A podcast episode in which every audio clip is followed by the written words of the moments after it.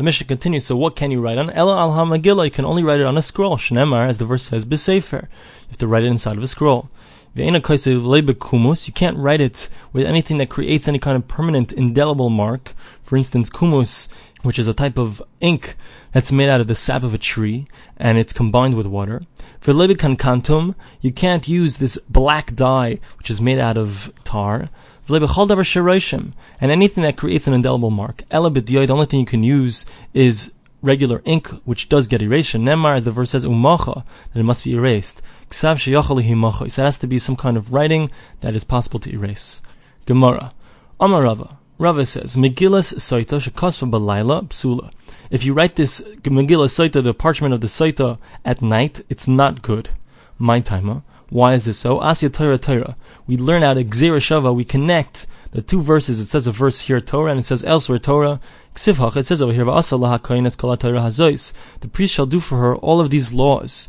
Uksivhasim, it says elsewhere, Al Pi HaTorah, according to the laws Asher Yerucha, that they shall teach you al hamishpat, and for the judgment.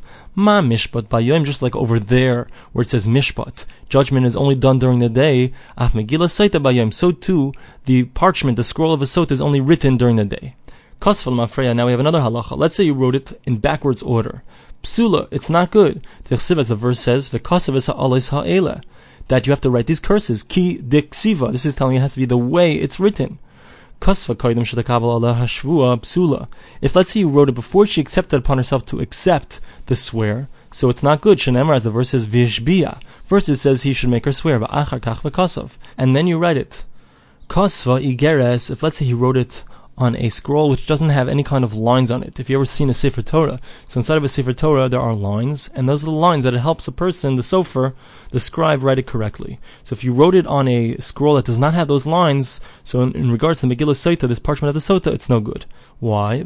Amar because the verse says that it has to be written in a Sefer, which means a scroll which is written in the same way as, let's say, a Sefer Torah.